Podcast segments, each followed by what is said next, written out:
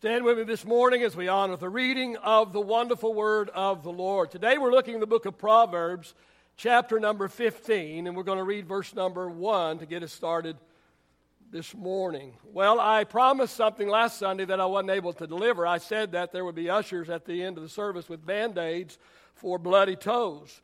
And I was just jesting, but uh, uh, John Lewis uh, brought me band aids this morning. So uh, if any of you have bloody toes, uh, after uh, the service this morning and after the message this morning, I have band aids for you. Amen. Well, the preacher's not really preaching unless he steps on a few toes. Amen. I need to, you need to understand that uh, you know, I have to pray through before I preach, okay? So when the Lord gives me something, I have to, I have to get, you know, I have to pray it through myself before I can stand up here and preach it to you. So un- understand that. Proverbs chapter number 15 and verse number 1, the wisdom writer writes, and he says, A gentle answer deflects anger, but harsh words make tempers flare. A gentle answer deflects anger, but harsh words make tempers flare. Father, I just pray again today the anointing will rest upon the message and upon the messenger, Lord, today. And God, I pray that you'll give us ears upon our hearts today. Father, let us hear your word, but not just hear your word, but God, I pray, Lord, that, that we will put into practice what we receive today, all for your glory. Father, I pray for every, every marriage represented here today.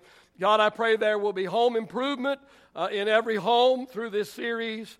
Father, I just pray in the name of Jesus. All of God's people said, Praise the Lord.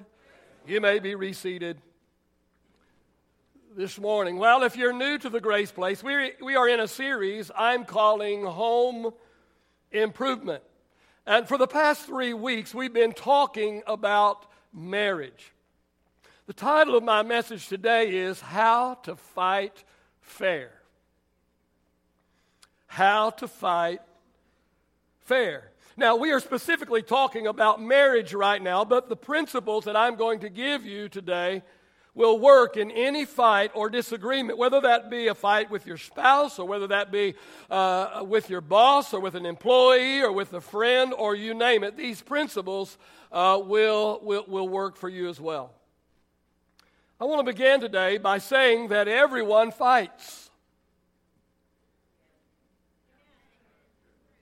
Everyone fights. Everyone has disagreements, or what I like to call intense fellowship. How many of you would like for me to tell you about my wife and I's first fight ever? Would you like to hear about that? I will tell you that I did get my wife's permission to tell this story. I know what my boundaries are, and I know when I'm pushing them. And I learned the hard way that when I'm pushing a boundary to get permission, I only went across the boundary once, and I've not gone across that boundary since. Enough said. So let me tell you about my wife and I. I'll tell you about our first fight ever. First of all, my wife and I, our first date was on my 17th birthday. And my wife paid. And it's the last time she's ever paid for anything.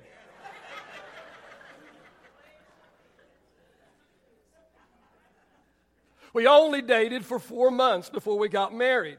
And in those four months, we didn't have one single fight. We didn't have one single disagreement. For four months that we dated, I mean, it was perfect. And then once we were married, we didn't want to spoil our record. So anytime either of us was upset with the other one, we just held it in. Well, one day, a few weeks into our marriage, we had, we had held things inside so much that we were about to explode. And one day it happened. We exploded. My wife started going off on me, and I said to her, I said, You're acting like a big old brat. And I said, What you need is a good hard spanking.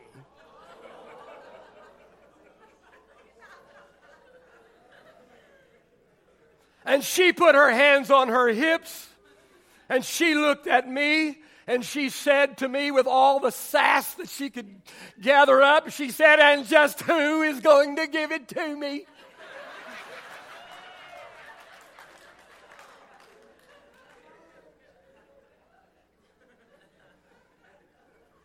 And I said, I am.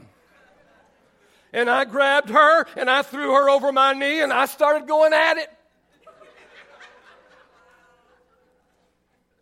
she came up with blood in her eyes and she started going at me, man.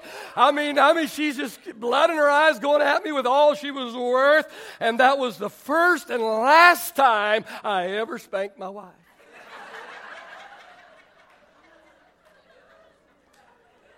And we were so young, we didn't even know it was kinky.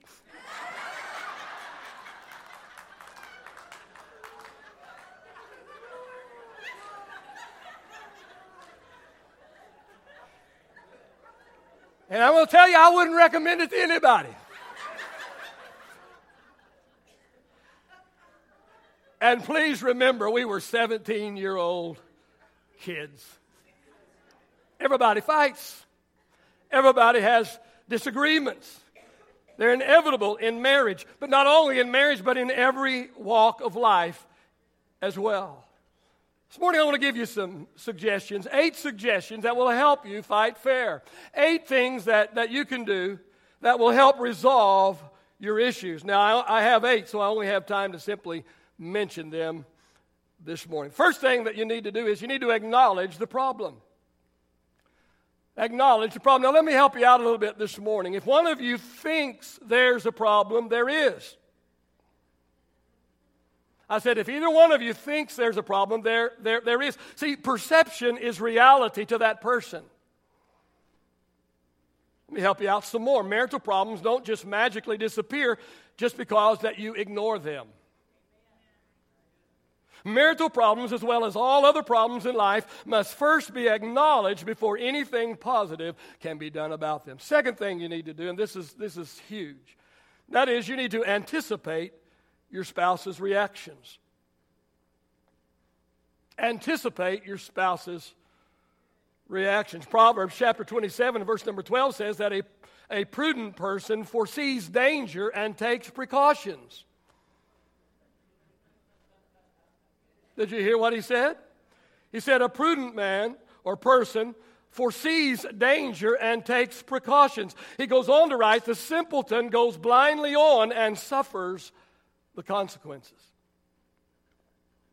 Now, anybody that's been married for any length of time should know their spouse pretty well. Veterans like my wife and I know each other extremely well. My wife says that she knows what I'm going to think, she knows what I'm going to say, and she knows how I'm going to react before I'm ever informed on a matter. Anticipate your spouse's reaction. There are two benefits from doing this, and the first one is this you can prepare your emotions. If you anticipate your spouse's reactions, you can prepare your emotions. You, you, you, can actually prepare your response to what you know their response will be. Proverbs chapter 16 and verse number 32 says, Better to be patient than powerful and better to have self control than to conquer a city. When you anticipate your spouse's reactions, that gives you time to prepare your emotions. Write, write this down this morning. Write this down. Prepared emotions are controlled emotions. Isn't that good? Prepared emotions are controlled emotions, or, or at least they can be, and they should be. Another benefit of anticipating your spouse's react, reactions is you can present your proposal at a good time and in a non threatening way. See, see, see try, to, try to choose the least stressful times to address problems. And watch your tone and watch your body language and pick your words very, very carefully. You can do this if you anticipate your spouse's reactions. Third thing you need to do, and wow, this is huge as well, and that is you need to attack the problem, not the person. Isn't that good? Attack the problem, not the person. Proverbs 18 and 21, 18 and 21 says the tongue can bring life or it can bring death. And here's what I know people become defensive when they feel attacked personally.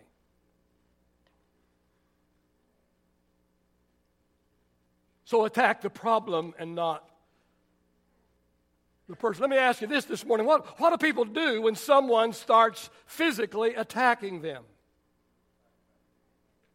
They either start covering themselves up and totally shutting down in a defensive strategy. Take a boxer. He's in the boxing ring and he's, he's, he's, he's losing. He's getting beat up. What does he do? He finds himself a corner and he covers up. He, he, he, covers his, his face, he covers his, his midsection, he, he finds a place and, and covers up in a defensive mode so that he cannot be hit. What do people do when someone starts physically attacking them? Either they start covering themselves up, either they totally shut down in a defensive strategy, or they start fighting back. If you were to start throwing rocks at me, literally pick up rocks and start throwing them at me, I would do one of three things. Either number one, either I would run, and in running, I'm trying to outrun the rocks. In running, I'm trying to get so far away from you that you cannot hit me with the stones that you are throwing. I would either, number one, run or I would find me some cover. I'd find some place to get some protection and find some place to get some cover. So even though you're throwing rocks at me, I am covered. Or the third thing I would do, and that is I would pick up the rocks that you're throwing at me, and I'd start throwing those rocks right back at you. See, see, people do the same things in a word fight. So, to fight fair, you must attack the problem and not the person. Number four, abstain from certain words. Now, I mentioned this last week, but it's worthy of, of repeating. Refrain from using words like always and never and you. Well, you always say that, or you always do that, or you never do that. Even, the, even just using the word you. Instead, use words like sometimes. You know, honey, sometimes. I mean, know that's a lot softer than always and never. You know, honey, sometimes or occasionally and then instead of using you, use us and we. Proverbs 13 and 3 says, Those who control their tongue will have a long life. Opening your mouth can ruin everything. Here's what I know you will never have to apologize for harsh words you did not say.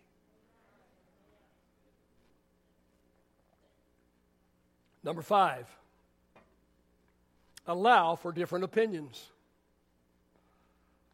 Allow for different opinions. Proverbs 18 and 2 says, Fools have no interest in understanding, they only want to air their own opinions. And in verse 13 it says, Spouting off before listening to the facts is both shameful and foolish. So allow for different opinions because you see, you won't always see eye to eye you won't always see eye to eye.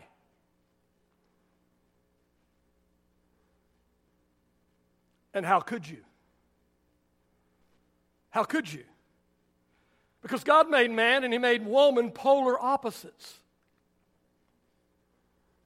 So, if God made man and woman polar opposites, how in the world do we think that we can see things eye to eye all the time? We'll just mention 10 basic characteristical differences in men and women. If we would just understand the differences, the basic characteristical differences in men and women, let me give you 10 of them. First of all, number one, men are physical, women are verbal. illustration men being physical, fathers interact with their kids by throwing them down on the floor and wrestling with them.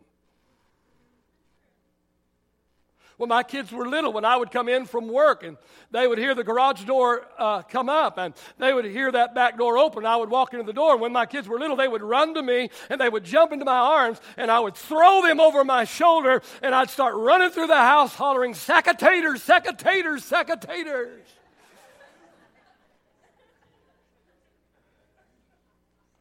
One day I came through the doors and I grabbed my wife and I put her over my shoulder and I started spinning around, secators, secators. It wasn't near as much fun for her.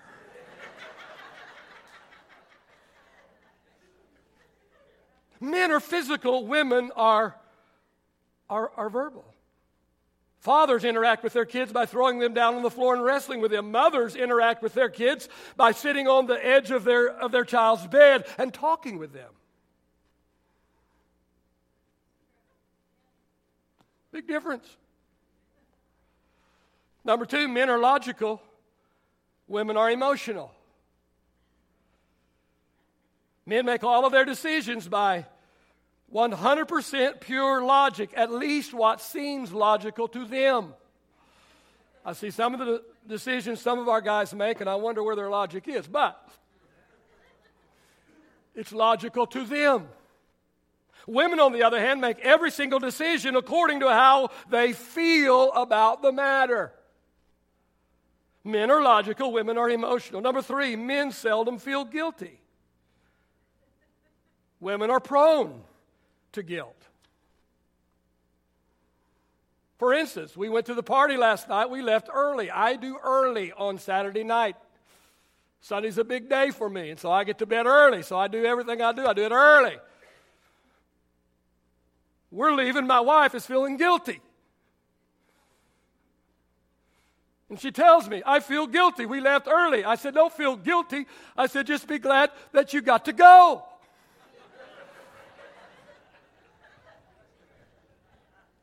no guilt in my part. Logical. Pastor took time to come. He stayed for an hour and 15 minutes. Hello? I'm, I'm just telling you, there's a, there's a big difference. Number four, men are impersonal, women are personal. A man needs acquaintances. He needs somebody to go fishing with. He needs somebody to go hunting with. He needs somebody to play golf with.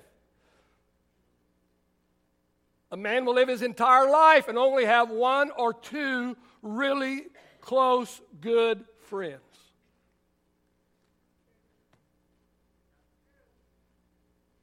A woman needs friends. She needs someone to share personal feelings with. That jerk husband of hers is not listening to her. Amen. Number five, men are less moody, women are more moody. And especially at certain times of the month.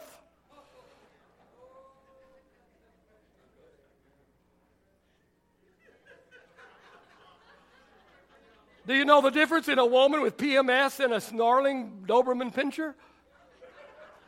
Lipstick.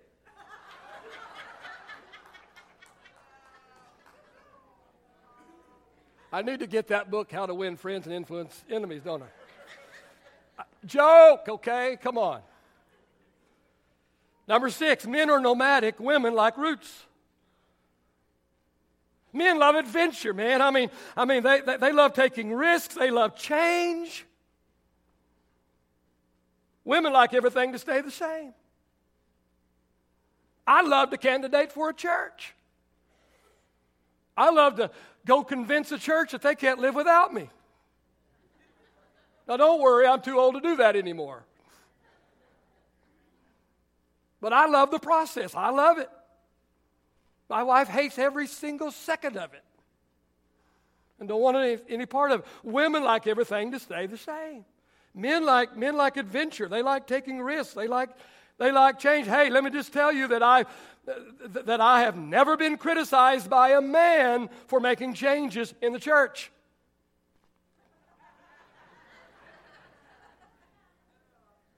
Because men like change. Women hate change. Come on now. I didn't write this book, okay? And I didn't make you.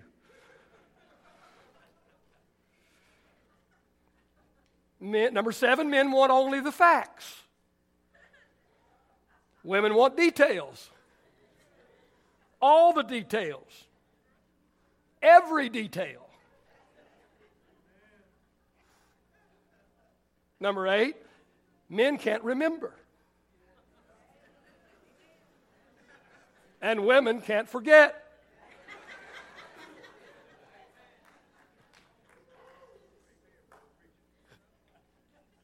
Might be my last sermon, but it's. Number nine, men see long range, women see short range. A man can see his new up and coming business adventure as, as eventually becoming awesome for the family. Man, I mean, he can, he can see it blossoming into, into something incredible and, and wonderful in, in time that's going to be such a great blessing to his, to his, to his family. But, but, but his wife, all she can see is that the new business uh, is a liability and that it's a new business. It's the reason why there's no money in the bank.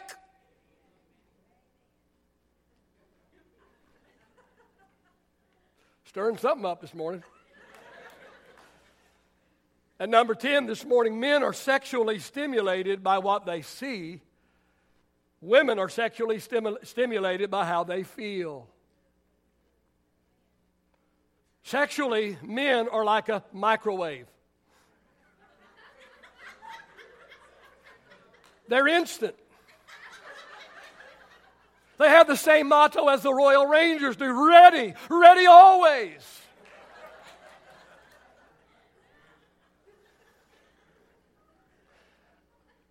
Sexually, women are more like a crock pot. Slow to warm up.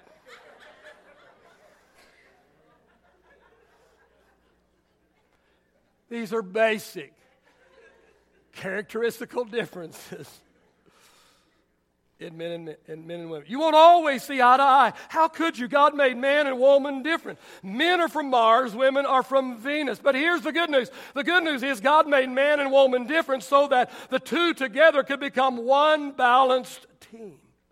And we need to understand that one is not better than the other, only different, and the two come together and make one. So allow for different opinions. And here's, here's something else under, under that thought try to not make everything a right or wrong issue. Try to not make everything a right or wrong issue. Try to see, try to see the matter from your mate's perspective. Ladies, try to put on your logical thinking hat so that you can see it from his perspective. And fellas, try and get in touch with your feelings so you can see it from her perspective. A few years ago, my wife and I were trying to make a decision on a certain purchase. And I put my male logical thinking uh, hat on, and, and, and my mind was saying to me, No, no, no, this is not a good, sound financial decision. But I looked at the twinkle in my wife's eye as she said to me, But honey, we could share this with the kids and the grandkids. So I took off my male logical thinking hat and I tried to put on her feelings hat and look at it from her point of view, and we made the purchase.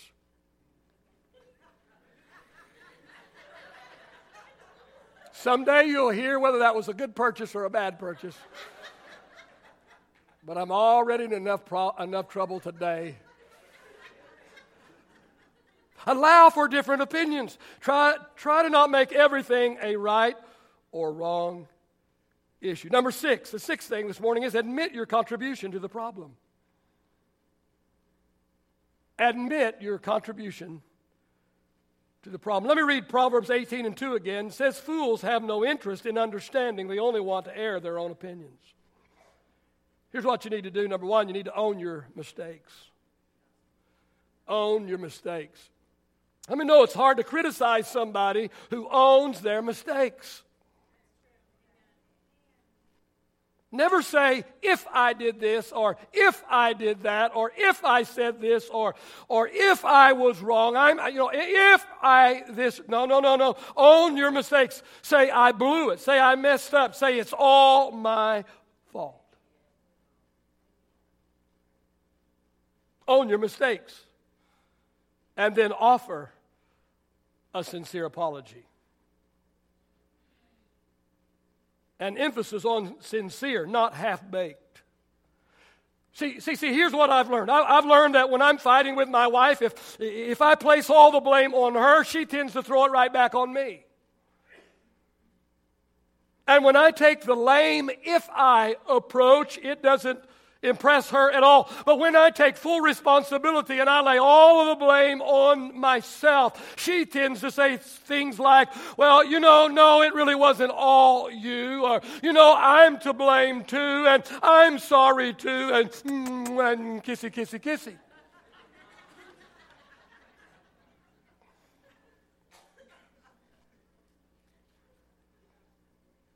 Number seven, abound in grace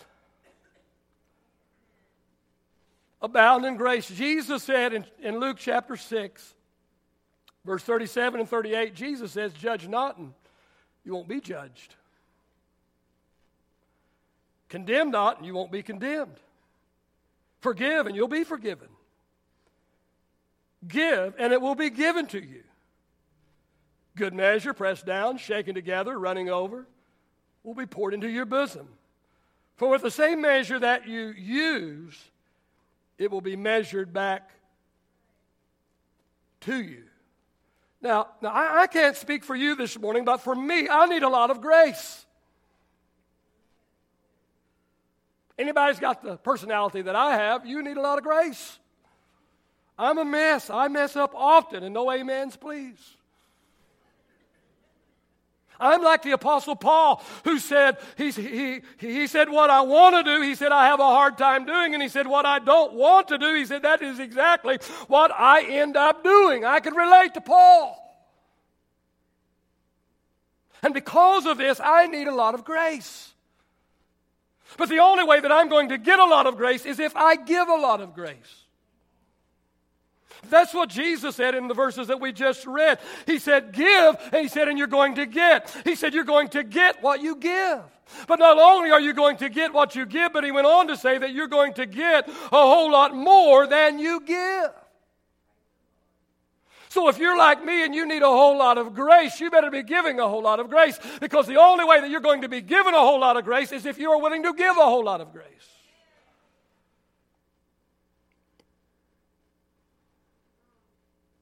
Let me give you two pieces of advice here. Number one, abide by the golden rule. Matthew 7 and 12 says, Do to others what you would like them to do to you. As a pastor now for nearly 44 years, I've had a lot of experience in the people business. And I'm going to just tell you that we people are very strange creatures. And I'm going to just tell you that the best of the bunch is still messed up.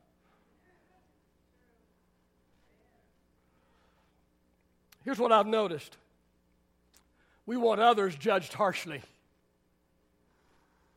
Throw the book at them, hang them at high noon, make them pay.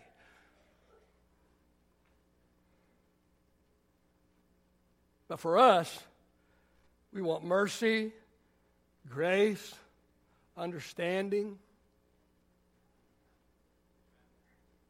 I've watched it.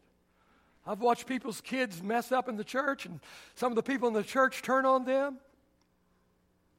And then those very same people, when their kids messed up, wanted mercy and grace and forgiveness and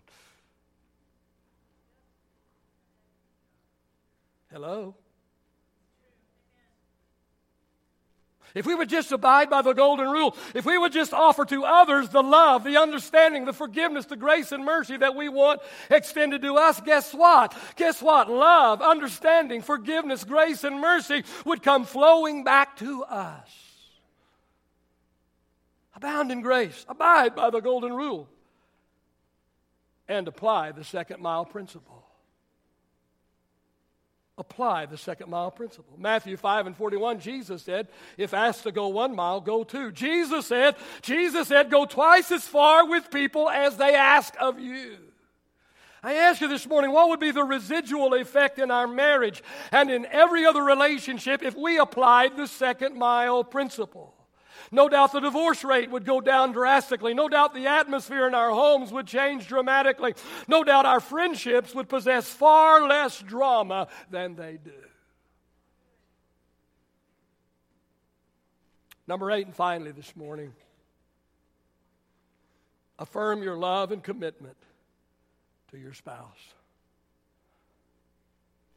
See, it's naive to think that you can live with somebody continually and never have a disagreement.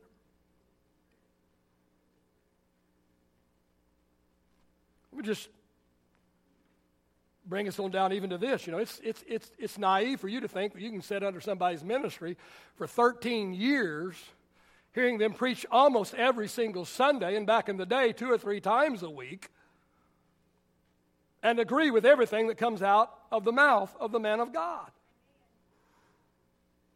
I don't even agree with everything that comes out of my mouth.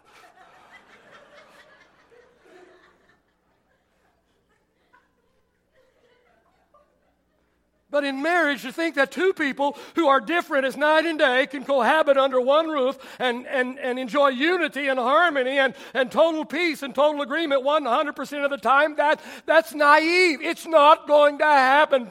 Spouses will fight, spouses will argue, spouses will disagree. Just make sure that you're attacking the problem and not the person, and make sure that you are affirming your love and your commitment to one another and reassure each other that your love for each other and your commitment to your marriage is much stronger than your present feelings of frustration over the issue that you are disagreeing about at the moment. We have to learn to separate the person from the problem. Ecclesiastes 5 and 33, Paul writes, he says, Again I say. Why does he say it again? Because we didn't get it the first time. Again, I say, husbands, love your wives, and wives, show respect to your husbands. We get some help on the platform this morning, please. We're talking about how to fight fair this morning. You know, there's no such thing as fighting fair in a physical fight. In a physical fight, if you fight fair, you might get clobbered.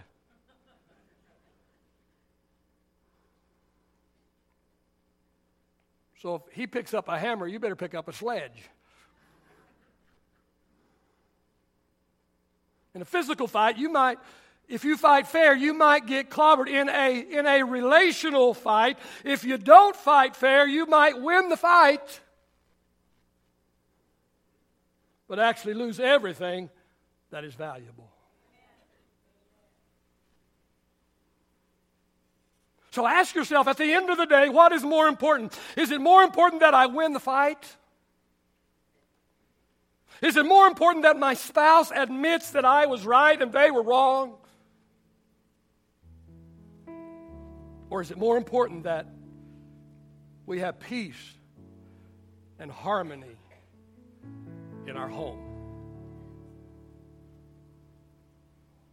Maybe my father was right. You can be right or you can be happy. You can be right. But in being right, you may lose what's most valuable. Would you rather be right or rather be happy? We've had a lot of fun this morning.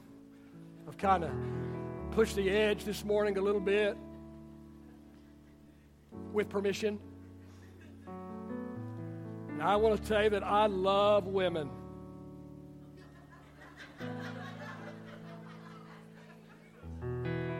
You women are awesome.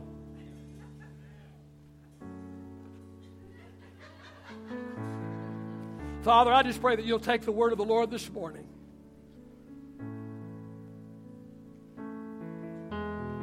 And may your word do what needs to be done.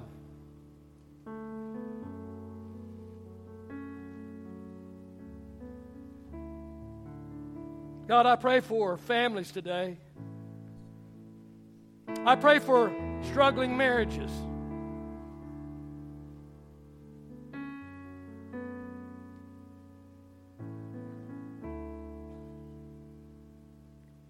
God, I just pray that you'll help those that are struggling today to take the principles of your word, apply those principles. Take a step back and remember what brought the two together in the first place. Remind themselves and focus on those things. God, I pray there will be some mending of some marriages today. God, I pray there will be some people they'll just take the first step toward that mending and the first step towards that healing today. And others today, they will experience that last step as they've been working on it for weeks or months or even years.